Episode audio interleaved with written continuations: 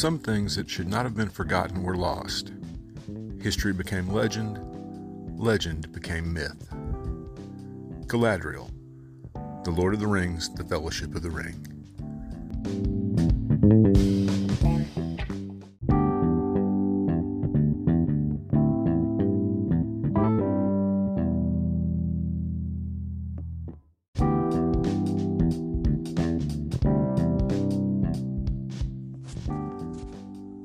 Revisionist History Podcast, where we set the historical record straight, no matter who it might offend.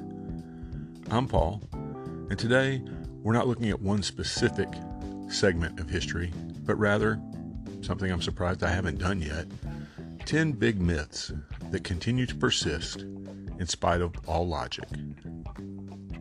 Myth and history have been intertwined for as long as humans have walked the earth. In ancient times, they were often hard to separate and in several persistent cases, we've done no better in modern times. Sometimes it's the result of laziness on the part of both scholars and students, and sometimes it's the result of people wanting to believe something so badly that they don't let facts get in the way, as in the case of a recent American election. Today, I want to dispel 10 common myths that have persistently endured, some for centuries and some for millennia we managed to correct other common myths like young George Washington chopping down the cherry tree. Let's get rid of these as well. Number 1. Napoleon Bonaparte was short. This seems like a good place to start, as it's the most enduring of the myths about the French emperor in general. Even now, we say that a short person with an overinflated ego has a Napoleon complex. In reality, he wasn't short at all, at least not for the time in which he lived. At 5 foot 7, he was actually above average height for the time. Part of the myth comes from the fact that his height was reported as 5 foot 2, but this reflected the French measurement of the era, which was longer than the British one. His British enemies knew this, of course, but highlighted the shorter measurement to mock a hated and feared adversary. If you diminish the demon, he becomes less fearsome. Another reason he was thought to be short was that he always surrounded himself with his imperial guard, who were without exception veterans far taller than average. You don't project power with tiny bodyguards. Number two, Henry VIII beheaded all six of his wives when they didn't produce male heirs. This may be the most enduring myth about Henry. In point of fact, he only, in quotes, executed two of his wives. The best way to remember the fates of his wives is using the old line divorced, beheaded, died, divorced, beheaded, survived. He divorced his first wife, Catherine of Aragon, after unsuccessfully seeking an annulment from the Pope. Catherine's nephew was the Holy Roman Emperor and a crucial ally of the Pope, so this was a futile endeavor from the start. But Henry had fallen in love with Anne Boleyn and also needed a male heir, so Catherine was sent away, still very much alive. Anne wasn't as fortunate, but not because she produced only a daughter, and that only daughter just happened to become Elizabeth I, maybe English, England's greatest monarch ever. It was Anne's alleged infidelity that was her undoing.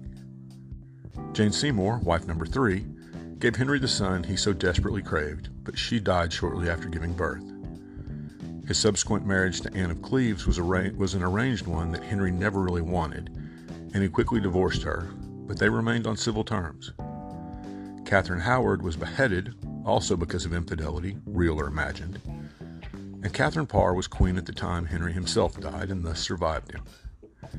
Henry indeed wanted a son to continue the Tudor dynasty, but he didn't kill off all of his wives to get one. Number three, Shakespeare didn't write the plays attributed to him. This remains the most persistent myth about Shakespeare and perfectly demonstrates our nearly pathological need to deny that a creative genius could actually be a creative genius. Many times, this denial is a simple case of envy. But in Shakespeare's case, the myth that he didn't write the plays that bear his name comes more from class prejudice than envy. Shakespeare was a commoner. He was no peasant, but he certainly wasn't part of the nobility. He was basically middle class, and in England of the 17th and 18th centuries, commoners weren't supposed to produce works of genius, especially not the volume that Shakespeare produced. This is why the names most often put forward as the so called real authors are from the noble class, like Sir Francis Bacon and the Earl of Oxford. Nearly all scholars today agree that William Shakespeare wrote the plays. There are dozens of references to Shakespeare as a playwright made during his lifetime, including by Ben Jonson, a fellow playwright who was no friend of Shakespeare. It's been erroneously claimed that he had knowledge of aristocratic and courtly life no commoner could possess. Yet John Dryden, an English poet who lived during the generation following Shakespeare's and who was a member of the gentry, wrote that Shakespeare's portrayal of the nobility were wildly inaccurate. One humorous aspect of the numerous alternative authors conspiracists have pr- proposed is that many of them were dead before Shakespeare's writing career ended. These included Edward de Vere, Edmund Spenser, and amazingly, Queen Elizabeth I. Never let the facts get in the way of a good story. Number 4. The Caesarean section was named after Julius Caesar. Though many still believe this today, Julius Caesar was not delivered by Caesarean section, and the procedure is not named after him. The procedure is recorded even before Caesar's lifetime, and more importantly, was only performed in an attempt to save the child when the mother had died or was clearly dying during childbirth. Historians record that Caesar's mother not only survived, but was still alive until at least his invasion of Britain, and thus the procedure would not have been used. Number 5. Pirates buried their treasure. As kids, we all dreamed of finding pirates' buried treasure. Unfortunately for us, and adult treasure hunters today, while a large number of merchant ships carrying gold and silver from the New World back to Spain and Portugal did sink on the way, and thus have been discovered over the centuries since, pirates weren't really into burying their ill gotten gains. Just like sailors on shore leave today, pirates would spend their loot the first chance they got, most often on gambling, rum, and women. There are only two recorded exceptions to this no burying treasure rule. Captain Kidd, who allegedly buried millions in loot on Gardiner's Island at the east end of Long Island and was captured and hanged before he could recover it, and Francis Drake, who buried tons of Spanish gold somewhere along the coast of Panama. Since pirate's lifespan was typically short, it makes perfect sense they wouldn't stick their money in a hole in the ground. Number 6. Captain James Cook discovered the east coast of Australia. Contrary to popular belief, Captain Cook was not the first European to discover Australia. I say European because obviously the indigenous peoples beat him by about 40,000 years, and the Chinese had been there by the 4th century BC. But when he reached Australia in 1770, he was also 164 years behind the Dutch explorer Willem Janszoon, who landed at the Gulf of Carpentaria in 1606. Two other Dutchmen also beat him Dirk Hartog in 1616 and Abel Tasman in 1644. Both Tasmania and the Tasman Sea are named after him. Cook wasn't even the first Englishman to land in Australia. That honor goes to William Dampier, a British pirate. Cook gets the credit because the victor writes the history. The British were, at the time, in fierce competition with the Dutch and were ultimately victorious. Britannia ruled the waves in much of the world, and Britain wrote the history that made Cook the one who discovered Australia. They could have chosen Dampier, but a Royal Navy captain makes a better hero than a pirate. Number 7. Ferdinand Magellan was the first man to circumnavigate the globe. Here's one more myth from the age of sail that's persisted for centuries that Ferdinand Magellan was the first to circumnavigate the globe. Now, in Magellan's defense, it's not his fault that he didn't complete the round the world trip. He simply had the misfortune of being killed by natives in the Philippines midway through the journey. However, one of his five ships and 18 of the original 270 crew did finish the voyage, returning to Portugal after three years. The captain of that remaining crew was Juan Sebastian Elcano. But as the voyage was originally planned, organized, and led by Magellan, he's the one we remember. Sometimes your vision is what gets you the credit. Number 8. Martin Luther announced his break with the Catholic Church on October 31, 1517, by nailing his 95 Theses to the church door in Wittenberg. This is a foundational myth not only about Luther himself, but about the Reformation in general. In reality, there's no proof that Luther ever actually did this. There's no record of the event until more than 30 years later. It is a fact that he sent the 95 Theses to the Archbishop of Mainz for his review. But even if he did post them on the church door as well, it was simply the equivalent of inviting a debate among scholars, much like posting an event on a college bulletin board today. It definitely was not an announcement that he had broken with Rome. That would come later. Something rarely mentioned is that the majority of the points in his theses were in line with Catholic, do- Catholic doctrine at the time. As to the touchstone point reformers pointed to both then and now regarding indulgences, the issue was not that he opposed indulgences.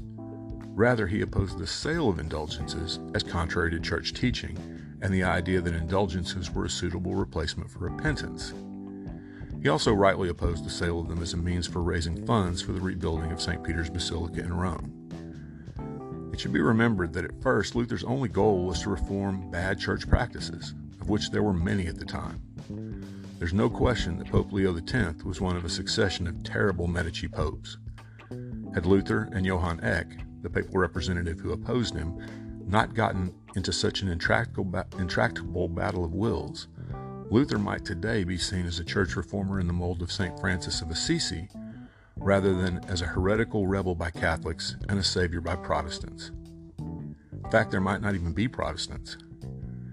Sadly, events ranging from the Pope not grasping the gravity of the situation until it was too late, to German princes seizing the opportunity to break from papal control, caused a simple call for reform to spiral out of control. Number 9. The final song played on the Titanic.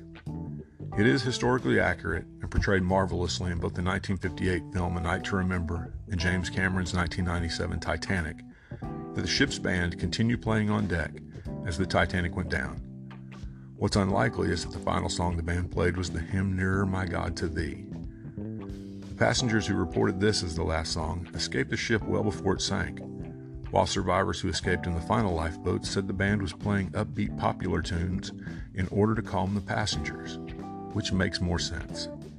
The hymn, however, is a more dramatic choice, and it's the one that is erroneously still believed to be the Brave Band's last song. Number 10. Roman gladiators always fought to the death. This final myth has been perpetuated by Hollywood films from Spartacus to Gladiator, and it existed for millennia before the invention of motion pictures. However, historians have calculated that in the first century, the death rate among gladiators was roughly 10%, a far lower number than any of us would probably have guessed. The reason should be obvious. Like professional athletes today, gladiators were highly trained performers, performers who were also huge investments for their owners. In short, they were expensive. There are records indicating that if a gladiator died or was disabled other than at the command of the emperor, the venue hosting the event had to pay a fine to the gladiator's owner. For some gladiators, in fact, it was a lengthy and lucrative career. Definitely not what the movies have taught us. So, those are just 10 of the countless historical myths far too many people believe to this day. We need to be vigilant in telling the truth about history because we can't know who we are or where we're headed if we're not honest about who we were and where we've been. Have a great day. We'll see you next time.